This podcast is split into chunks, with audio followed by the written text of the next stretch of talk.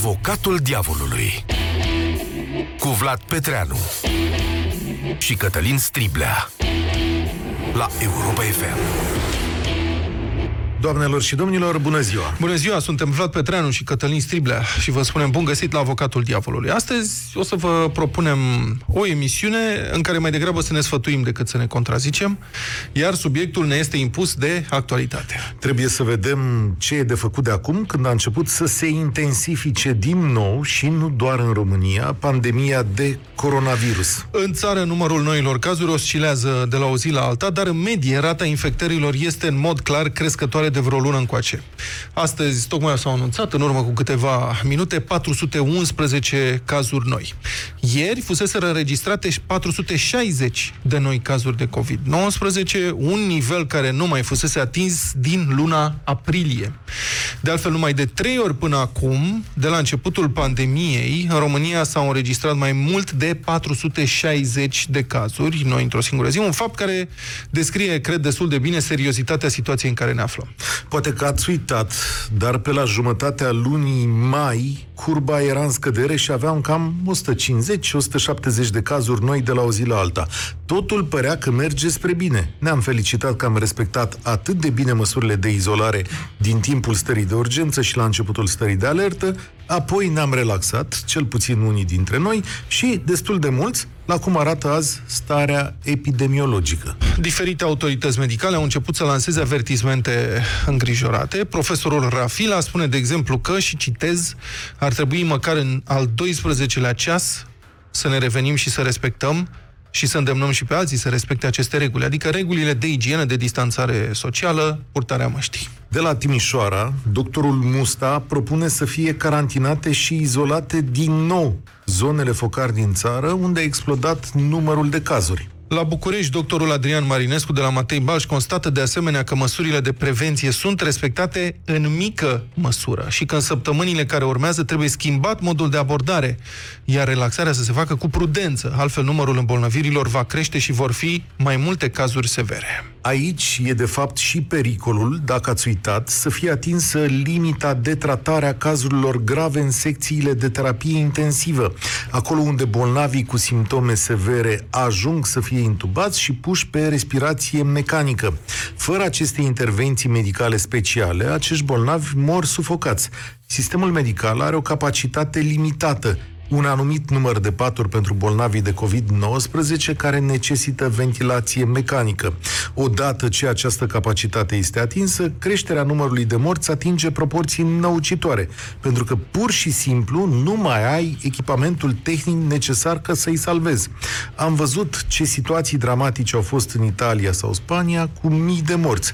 Până acum, slavă cerului, România a evitat intrarea în această fundătură a morții, dar pericolul nu numai că n-a trecut, dar începe să crească din nou. Bun, nu vrem să speriem pe nimeni, doar să fim raționali. Deocamdată numărul paturilor de ATI ocupate este încă gestionabil și mai există încă multe nefolosite. O să vă dau ceva mai târziu în emisiune situația la zi. Problema e că o epidemie scăpată de sub control se extinde exponențial și poate consuma aceste resurse acum nefolosite incredibil de repede. Ăsta este riscul. Noi aici am citat specialiști care se declară îngrijorați. Politicienii sunt mai rezervați în declarații în ultimul timp. E clar că populația s-a săturat de restricții și n-ar mai putea trece printr-o nouă stare de urgență decât foarte, foarte greu.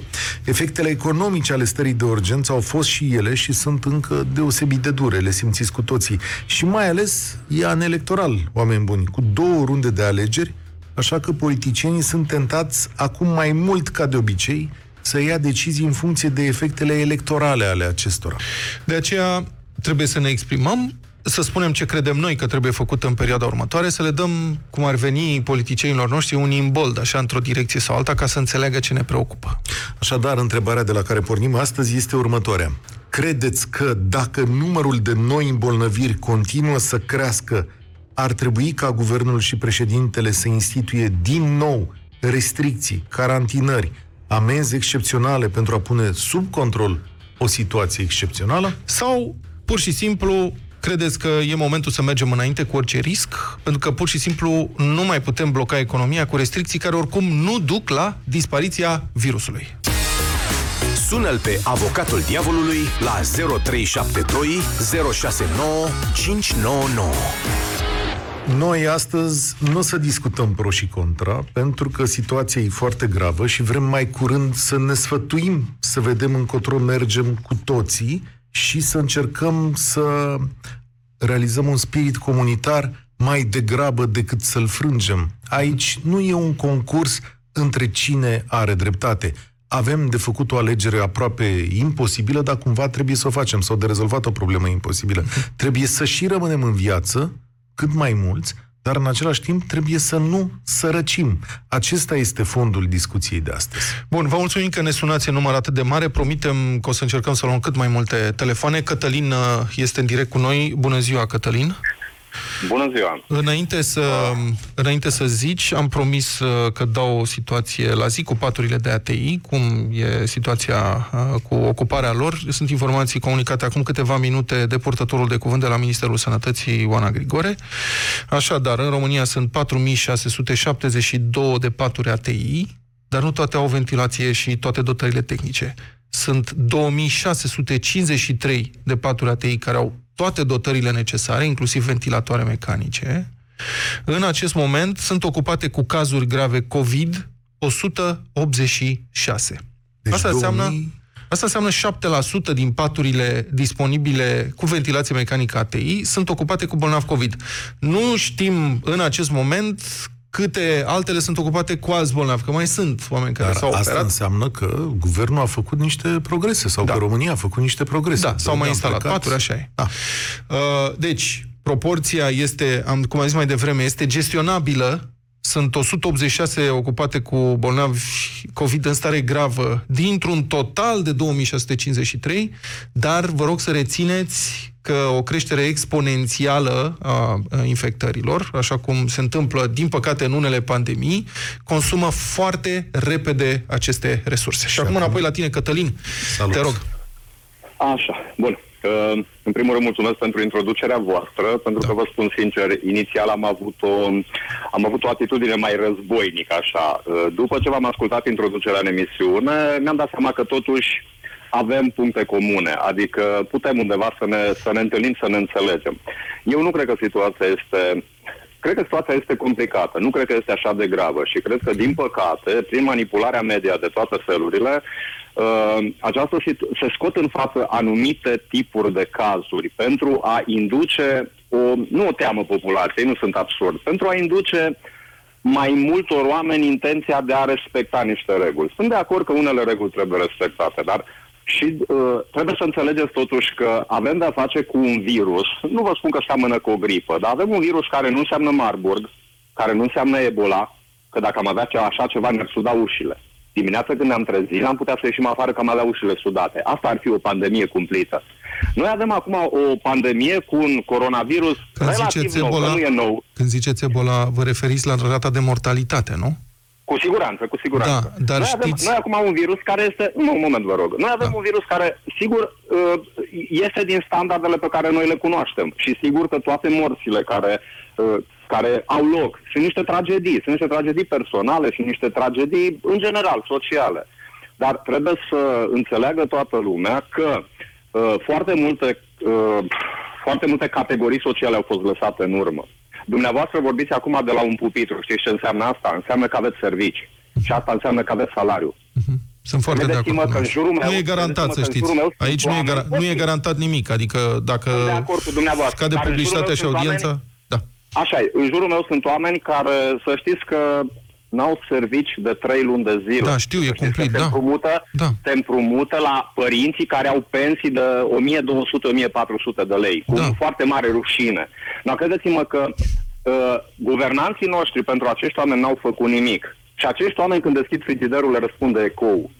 Și atât. Dar nu a fost... Uh, credeți-mă că pentru credeți-mă că la oamenii de... nu le puteți spune, nu, nu puteți să le ziceți, stai în casă, spală-te pe mâini. Șomajul nu puteți tehnic să le spuneți treaba asta. a fost plătit acolo da, unde dar, s-a uh, solicitat? Ce, da, da, corect, corect. Vedeți, aici ai o mică manipulare din partea dumneavoastră cu care nu sunt de acord și o să o, o, să o înțep. Uh, nu toți oamenii care nu au, uh, nu toți oamenii care nu au uh, ocupație și servici uh, se încadrează pentru șomaj tehnic. Dar să știți că ea sunt oameni care cu fiecare chibrit și mănușă și mască supra-evaluată pe care o cumpără plătesc TVA la stat. Ce înseamnă că și nu la au oamenii ăia, ocupație? și la oamenii Adică ăia, lucrează în guvernul economia trebuie să le informală, de asigure. exemplu. Adică lucrează la negru, nu?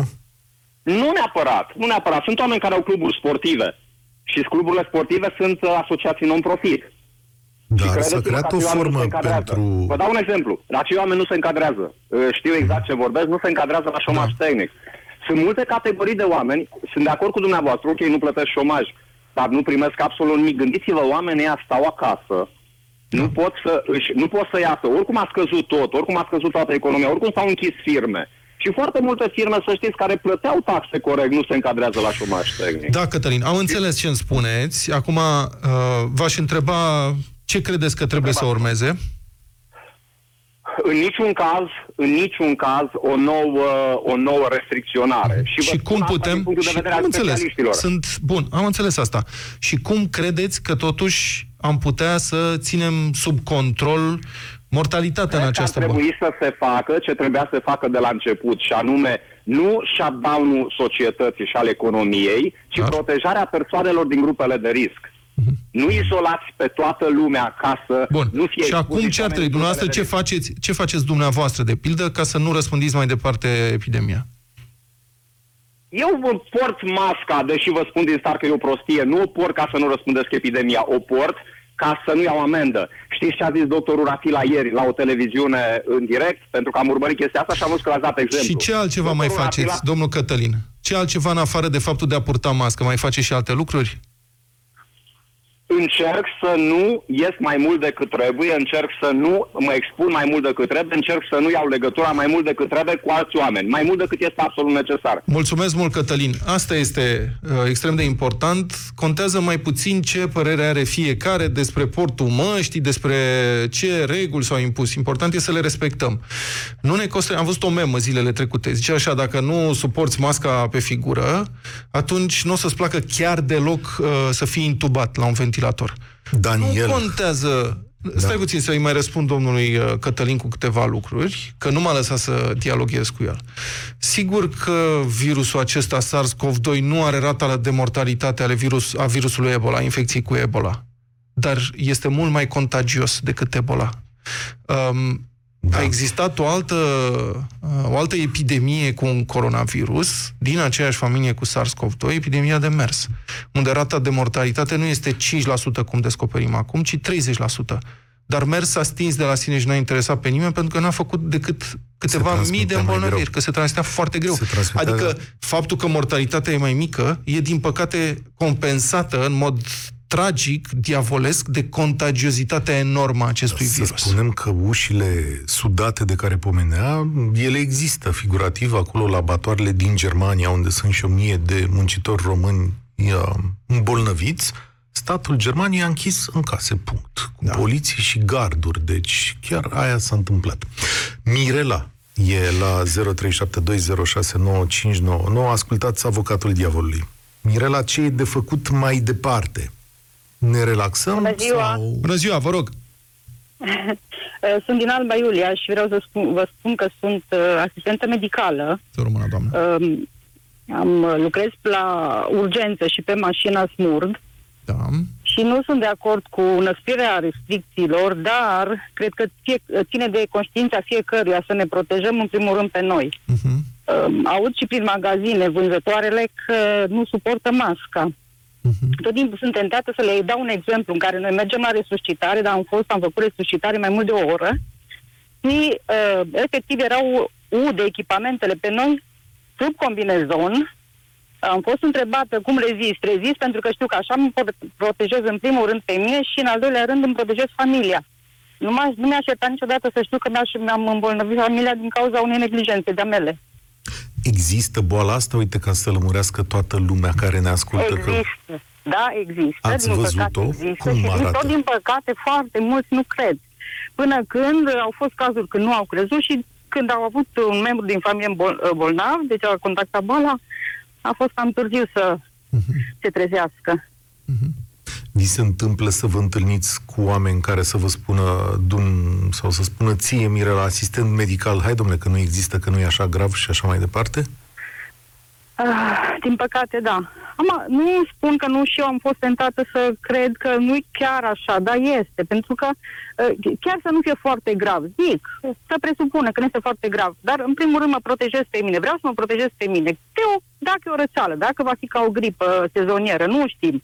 Nu se știe deocamdată, dar ca să mă protejez pe mine să nu mă îmbolnăvesc copiii și soțul și uh, mama soacră, prefer să port mască, să port combinezonul ăla, să stau încă o oră pentru decontaminare, să fiu sigură că nu duc nimic acasă. Și din punctul tău de vedere ai spus că, bun, nu trebuie măsuri mai dure. Deci mergem exact pe linia Nu. asta de acum, din momentul ăsta, cu... Eu așa sper să rămână și sper, de fapt, ține de, cum am spus, de conștiința fiecăruia, de responsabilitatea noastră. Cu toate că nu, noi ca români nu ne place să fim, uh, adică nu suntem un popor responsabil și conștiincios, să știu că în primul rând îl protejez pe cel de lângă mine și pe aceea pe mine. Dar nu Asta, suntem. deci asta- Uite, asta e interesant de reținut, că nu suntem un popor. Nu? Asta e, din păcate, da. Eu uh, am uh, băiat student în Cluj, da? Pe perioada de urgență a stat în Alba acasă și după aceea a reînceput serviciu pentru că el și lucrează. Nu, um, nu a ieșit din casă fără mască, fără mănuși, nici acasă cât a stat, nici în Cluj. Acum lucrează la delivery. Pentru că nu sunt deschise restaurantele, dar a acceptat, i-a propus patronul să lucreze având și permis respectă condițiile și acolo, chiar dacă nu-i, nu-i lângă mine. Nu iasă din casă fără mască, nu intră în casă și nu face absolut nimic fără să spele pe mâini în primul rând. Mulțumesc foarte mult, uh, Mirela. Deci, doi oameni care au venit și au spus, mă rog, Da. da. dar cu viziuni diferite asupra vol- bolii, au spus, domnule, trebuie să mergem mai departe așa. Adică Da, dar trebuie să respectăm regulile. trebuie să respectăm regulile unii față de alții. Mhm. Adică eu nu înțeleg... Dar Dom'le, tu, tu vezi că regulile nu se respectă. Eu nu, Nu, vreau să asta- încep acum o polemică, dar uh, Nu, dar nu înțeleg... Nu, respectarea regulilor e minoritară. nu înțeleg această atitudine. Pur și simplu nu reușesc să raționalizez. Mm. Adică am văzut oameni care spun, eu nu cred în, și de-aia da. nu port. Dom'le, at- pe mine mă blochează asta, nu reușesc da. să pricep cum raționează oamenii. Cum adică nu crezi? Este demonstrat științific. Și dacă nu poți să-l vezi, nu crezi, înseamnă că, din n-a punctul de vedere, ajuns nu la el. există nici aerul, că nici pe ăsta nu-l vezi decât dacă are praf în el. Um, Aerul simți, nu? nu Când poți să tragi în tine. sfidezi v- corona, nu poți să sfidezi virusul. Nu are, Ascultă-mă, nu are, aci- pe nu toate- înțelege sfidarea. Pe toate plajele din lume, lum- lumea sfidează virusul. Da, Ha, din eu nu zic că ai Bulgaria noștri până în sunt Brazilia. mai nu știu cum. Aia nu e o problemă cu România, Ok, nu. E perfect. o problemă cu specia umană, adică sunt oameni, sunt imagini, ieri a trebuit să se ducă poliția din, uh, din Dorset, în Anglia, da? Am văzut și eu niște imagini cu zeci de mii de oameni pe plajă. Adică lumea n-a avut absolut Da. niciun fel de problemă. Și doi, Era- Era... eu, eu am fost slab la matematică, recunosc întotdeauna. Da. Dar extrapolări simple pot să fac. Adică? Și, adică, Dom'le, dacă la 25.000 de cazuri în România sunt 1.600 de morți, Așa. înseamnă că la 250.000 de cazuri o să fie 16.000 de morți. Și la 2 milioane și jumătate o să fie 160.000 de morți. A, uite- Înțelegeți? Adică cât de greu e să faci Tu extrapolarea asta? faci extrapolarea asta, dar după care vine domnul Varujan Vosganian și scrie pe Facebook că poate n-au murit de treaba asta și să facă autopsii la cei 1600. Da. Iată, îți dau un Păi, exemplu, pentru, adică...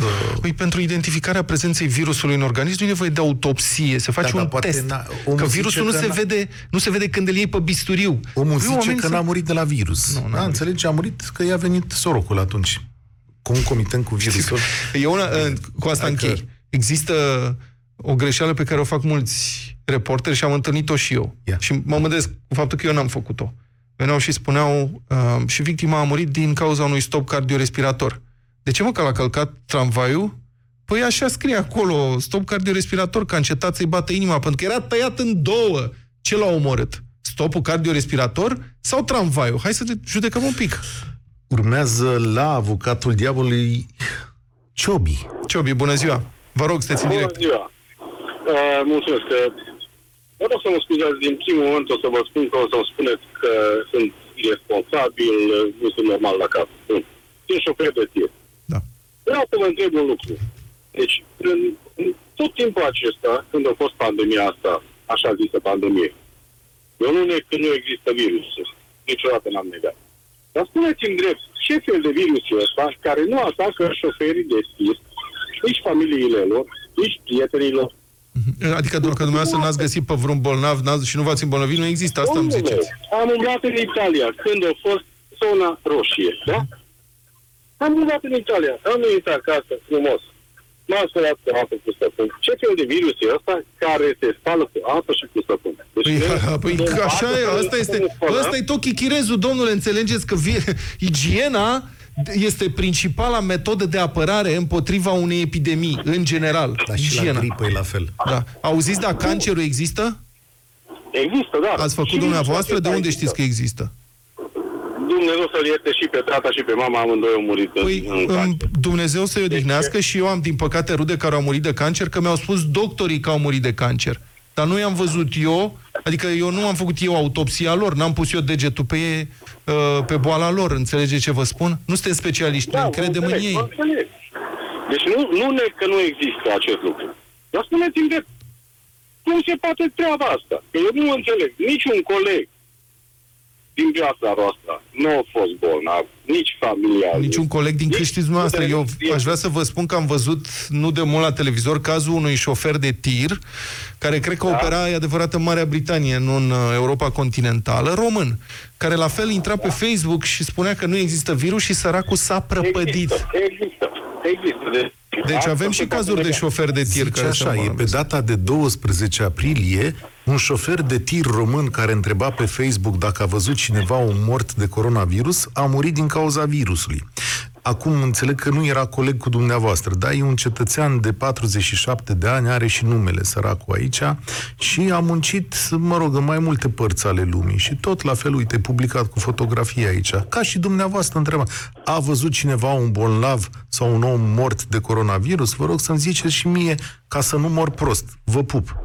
Mă rog, i-a răspuns lumea, săracul om a murit după asta.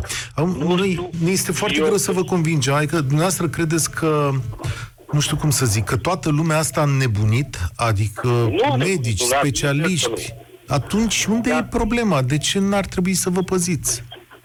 Deci eu nici mască nu port. De ce? Vă spun asta. De ce? Fiindcă nu cred în mască. De, cum adică? Adică de Ce, ce pe nu masca- purtați? Cum adică pe nu masca- vă trebuie? Nu vă trebuie să credeți că sunteți imun la... Aveți imunitate naturală față de acest virus sau de ce? Nu port Am, mi-a spus asta, dar vreau o motivație. De ce anume nu purtați? Eu sunt prost. Mulțumesc Asta e. foarte mult pentru intervenția noastră în direct, Ciobi. Continuăm emisiunea. Ciprian, bună ziua, sunteți în direct la Europa FM. Bun, bună ziua și bine v-am găsit. Bună ziua. Uh, da, uh, am uh, văzut declarațiile, sau am auzit declarațiile celorlalți antivorbitori ai mei și, din păcate, e clar că există un virus da, de, de acest tip, doar că afectează foarte mult economia țării. Da, sunt că perfect de facem acord. lucru- Să facem precizarea asta. E, mie mi se pare evident că economia trebuie repornită cumva, dar asta, ca să poată face, depinde de răspun- responsabilitatea fiecăruia dintre noi. Vă rog. Corect, aveți, aveți dreptate, Da. doar că dacă, din păcate, va mai exista un astfel de blocaj, uh, restricții, interdicții de a ieși din oraș, iar economia să o punem în pericol de a m, aduce în cap, din păcate România o să, o să intre într-un mare colaps. Da. Din păcate văd în jurul meu niște oameni care sunt deja disperați, cei care dețin uh, locații, business-uri și așa mai departe, și lumea începe să, să nu mai accepte acest lucru. Da. De adevărat, trebuie să ne protejăm cu măști, cu dezinfectant, cu săpun, să ne spălăm și așa mai departe. Vedem că este un număr în creștere da, de uh, infectați, dar, uh, din păcate, nici guvernanții nu fac ceva util pentru a La ce vă Uh, așteptați? Adică ce ar trebui să facă guvernul în momentul ăsta ca dumneavoastră să fiți liniștit? din punctul meu de vedere, ar trebui ca oamenii, în primul rând, cei din guvern să să acorde atât spitalelor cât și oamenilor măști, da, și pe stradă să fie întotdeauna poliția locală și nu numai, să poată să, să, poată să, să-i avertizeze pe oameni că trebuie să poarte masca, că nu toți poartă mască, din păcate. Da, există virusurile, se, se răspândește, dar dacă intrăm într-un supermarket sau mergem pe stradă la plajă și nu numai, oamenii nu poartă nicio mască, nimic. Așa e, da. Dar ieri guvernul a cumpărat uh, câteva sute, 100 de milioane de măști, dacă nu mă Da. înșel eu, tocmai ca să fie răspândite persoanelor cu o dare de mână mai mică. Dar Ciprian are dreptate. Deci aici un, o atitudine ceva mai activă a autorităților ar fi importantă, că la noi se cade dintr-o extremă în cealaltă. Când în perioada stării de urgență se dau amenzi de alea așa din pix, multe din ele, acum nu mai vezi pe nicăieri sau nu mai ai nicio reacție. Și Mi-a Gândiți-vă- povestit, mi-a povestit cineva uh, din, care a fost, mă rog, a venit din Spania, cred, că român, a, a ieșit la un moment dat pe stradă, n-avea mască. Și l-a oprit uh, poliția și l-a trimis să-și ia mască pe loc. Adică i-a spus, puneți mască pentru că altfel te amendăm. Ei bine, astea sunt țări, Spania, Italia, unde la început, ei erau la început cum suntem noi acum. Hai, domnule, lăsați-ne în pace, e un soi de gripă, n-avem nicio treabă. Dar au primit o lecție îngrozitoare pe care au plătit-o mii de morți și acum știți cum e? Respectă regulile. E, Asta e întrebarea. Ce ne trebuie nouă să respectăm niște reguli, doamne, care nici nu ne costă nimic, ne fac bine să ne spălăm pe mâini și să purtăm mască și să fim atenți. Și e așa greu. Aveți dreptate, doar că v-am spus, din păcate, dacă se va mai da o a doua interzicere, restricție sau cum vreți voi să o luați, uh, din păcate țara va avea foarte mult de suferit. Deja se văd pe teritoriul pe unde merg, văd locații închise, de închiriat. Așa e. Și așa Dar mai credeți că e departe. plauzibil? Credeți că e plauzibil ca guvernul să mai recurgă la o astfel de uh, restricționare masivă a circulației? A- Absolut deloc. Absolut credeți că e deloc. plauzibil, adică da. să lase, să lase lumea să-și facă treaba, pentru că avem acasă și familii, nu? Avem acasă și datorii și uh, obligativități. Nu Eu putem cred să că- lăsăm la nesfârșit Eu cred lucrurile că să se meargă poartă așa. discuții, eu cred că se poartă discuții și exact aceeași dilemă pe care o avem noi aici, o au și ei zilele astea, pentru că e posibil ca foarte multă lume să se îmbolnăvească. Altfel, din punct de vedere economic, țin să vă atrag atenția că o să vină un val spre noi. De exemplu, ieri uh, Banca Centrală Americană a dispus niște măsuri prin care lumea nu mai poate ridica la sfârșitul acestui an dividendele din marile bănci, nici nu mai pot să-și cumpere singure acțiunile. De fapt, a luat niște măsuri ca să împiedice ca sume mari de bani să plece din bănci să le În sfârșit, o măsură Decapitalizeze, economică de austeritate care nu mă afectează. Mulțumim Ești foarte acționar la nicio bancă Nu. americană? Nu. Mulțumim, nu, dar- sau ce puțin nu știu. Auzi, Mulțumim frumos și... Da. Semnalul era altul, însă, că sunt niște probleme Da. în economie. Asta vor să spună oamenii ăia, fiți cu băgare de seamă, da? Și vine spre noi. Nadia, bună ziua, sunteți în direct la Avocatul Diavolului, vă rog. Nadia, Alo? dacă ne auziți, da, bună ziua. Da, da, vă sunt rog. Nadia, da, da, bună ziua. Bună ziua. Uh, uitați, eu am ascultat cu atenție toată această emisiune și, în general, ascult cu plăcere emisiunile dumneavoastră. Mi se nimeresc chiar când vin de la serviciu către casă, în mașină. Ca și acum, dar am, am car kit, nu, Vă nu, rog. nu încalc regulile de Vă auzim că circulație. sunteți pe carchit și Aș mulțumim vrea că nu ca încălcați regulile și că dați un datele- exemplu. Vă rog, spuneți. Da, aș vrea ca datele legate de îmbolnăviri să fie puțin mai nuanțate. De exemplu, ieri au fost 460 de cazuri noi. Da. Am găsit într-un singur loc numărul de teste efectuate. 12.000. o 12.000. Mă mir că ați găsit într-un singur loc. 555. Au fost peste tot comunicat asta. Și am calculat un 3,6% pozitivitate din total, Da. ceea ce se cam încadrează cu zilele trecute. Deci aș vrea ca datele să fie puțin mai complete când se comunică. S-au efectuat atâtea teste, clar, au ieșit atâtea pozitive și încă ceva. Grupurile care au fost incluse în testare am, uh, am Exact. uh, văzut pe Da. rețelele sociale că, de exemplu, la un cămin de copii orfani, îmi pare foarte rău pentru ei, că mm, este foarte milă și de copii și de vârstnici, au fost 36 de pozitivi Da. într-o singură locație. Și Vă atunci, recomand, ca doamna să vă Nadia, și răspund- dumneavoastră și tuturor uh, ascultătorilor noștri, vă recomand un site foarte complet care se cheamă grafs.ro, g r a p h s.ro. Atenție, nu este că un am văzut. Da, nu este un site al statului român, nu e un site oficial, este un site Da, manageriat de niște statisticieni profesioniști foarte buni care integrează foarte bine aceste date, un site care este citat de specialiști destul de des în țara noastră. Apropo de proporția la care vă referiți, numărul de uh, teste pozitive din totalul testelor, e adevărat, ieri au fost 3,6%. Uh, spuneți că este oarecum în tendința ultimelor zile, da, dar dacă vă uitați... Ultimelor două trei săptămâni. Deci Dacă eu vă am uitați, că a variat așa între lăsați-mă 2 să și ceva termin, vă la rog sută frumos. Și... Lăsați-mă să termin, vă rog frumos, doamna Nadia. Și vă las imediat să vă uitați, să vorbiți. Dacă vă uitați la evoluția acestui procentaj, o să vedeți că el era foarte mare la începutul pandemiei, apoi a scăzut sub 2% la un moment dat și acum a început în medie să crească din nou.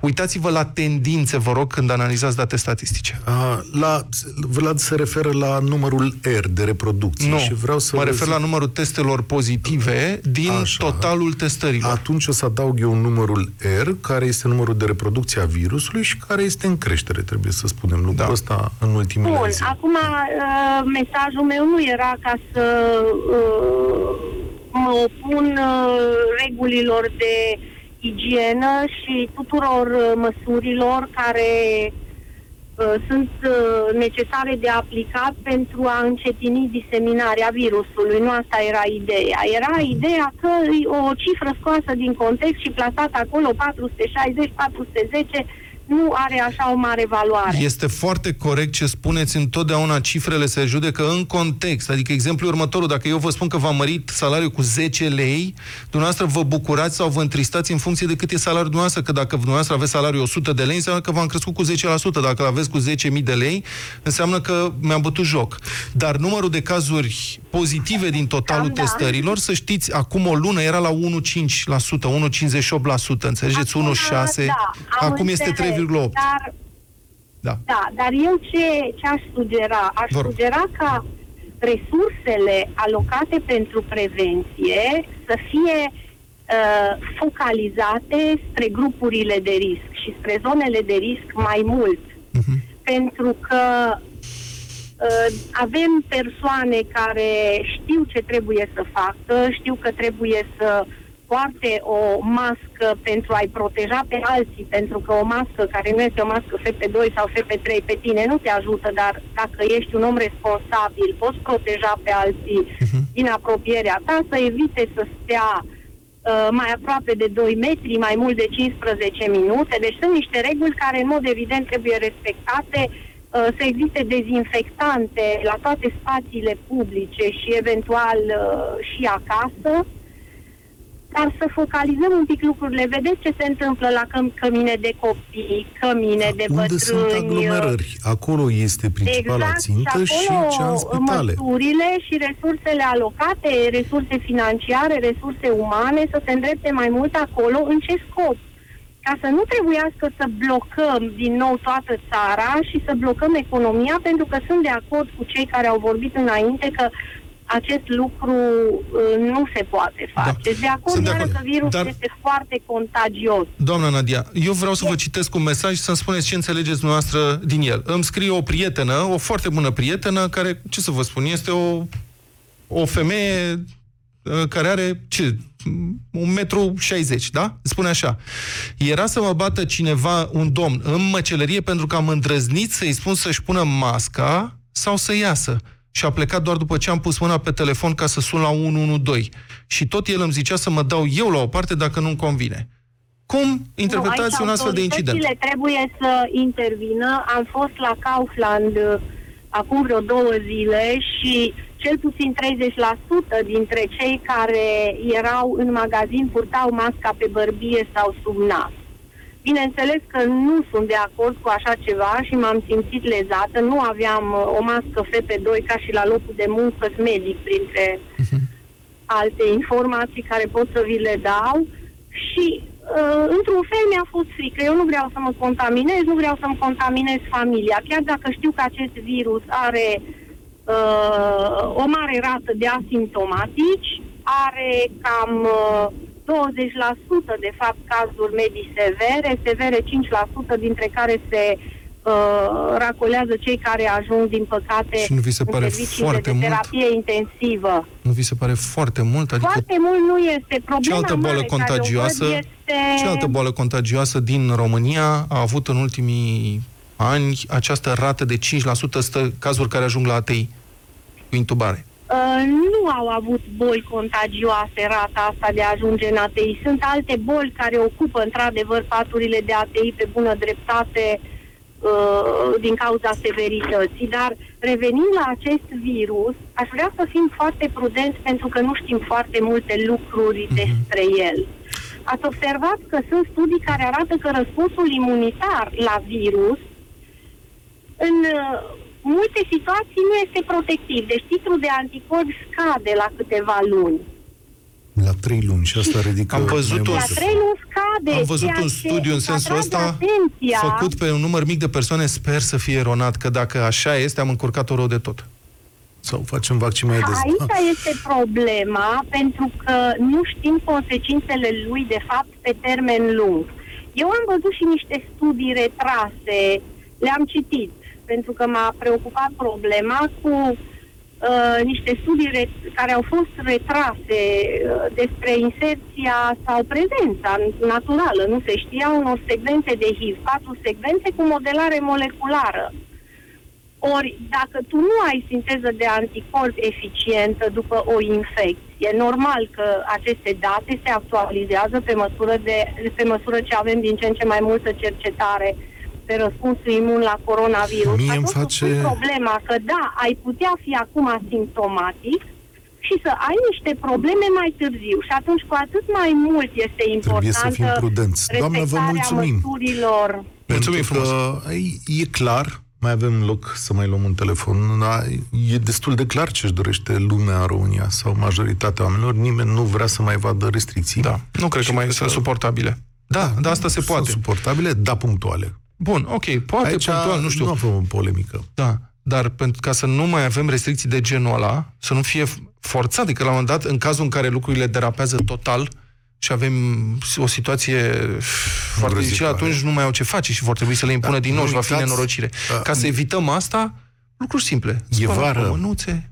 E vară, nu avem nici școli, nu avem nici aglomerația obișnuită. Bașca. Nu uitați că în septembrie trebuie să deschidem școlile și atunci lucrurile se complică rău de tot. Cătălin, salut, Tizule. Bună ziua! Cântărește Salut, și tu bună această ziua. decizie. Da. Uh, uite, eu vreau ca să vă, vă spun o mică povestioară la ce am observat uh, în, ultima, în ultimele două săptămâni, de fapt.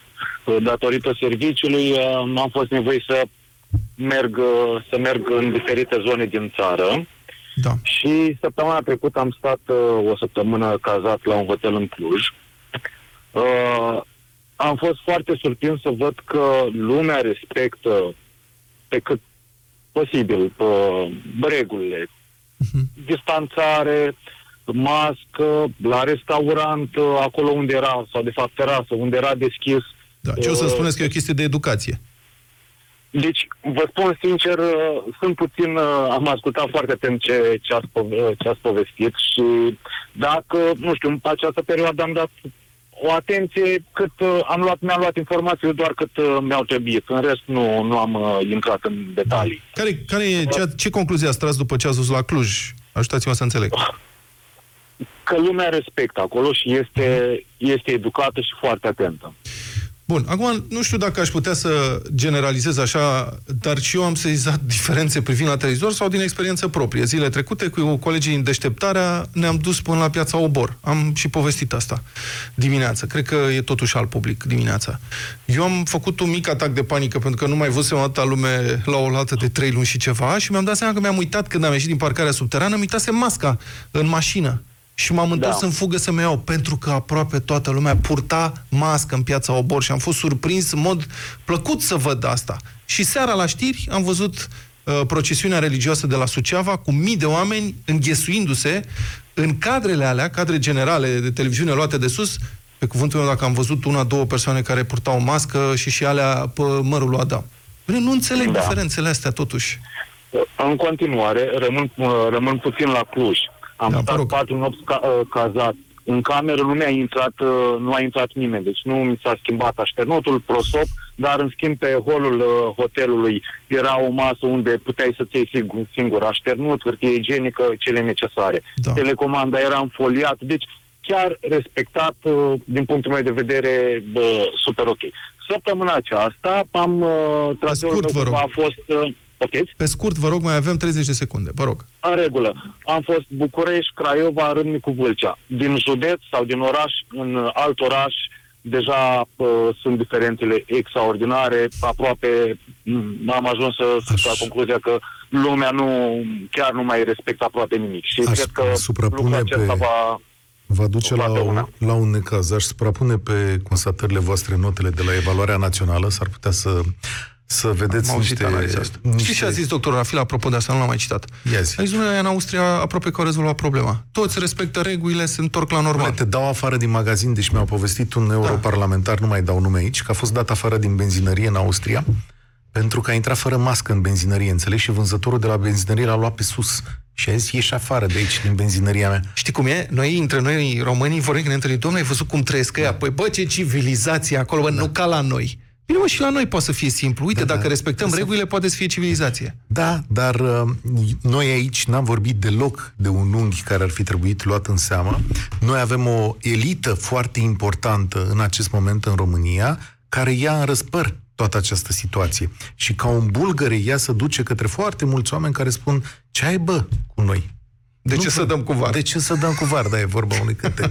Lasă-ne în pace cu măștile tale și cu toți și așa mai departe. Pentru că sunt încurajați de sus să nu creadă în foarte multe lucruri de, de genul ăsta. E cât destul de clar că înainte de alegeri, doar dacă, Doamne ferește, trecem printr-o nenorocire să mai ia cineva măsuri, dar s-ar putea să rămânem la 400 de speriat ăsta pe zi foarte multă vreme. Avocatul diavolului cu Vlad Petreanu și Cătălin Striblea la Europa FM.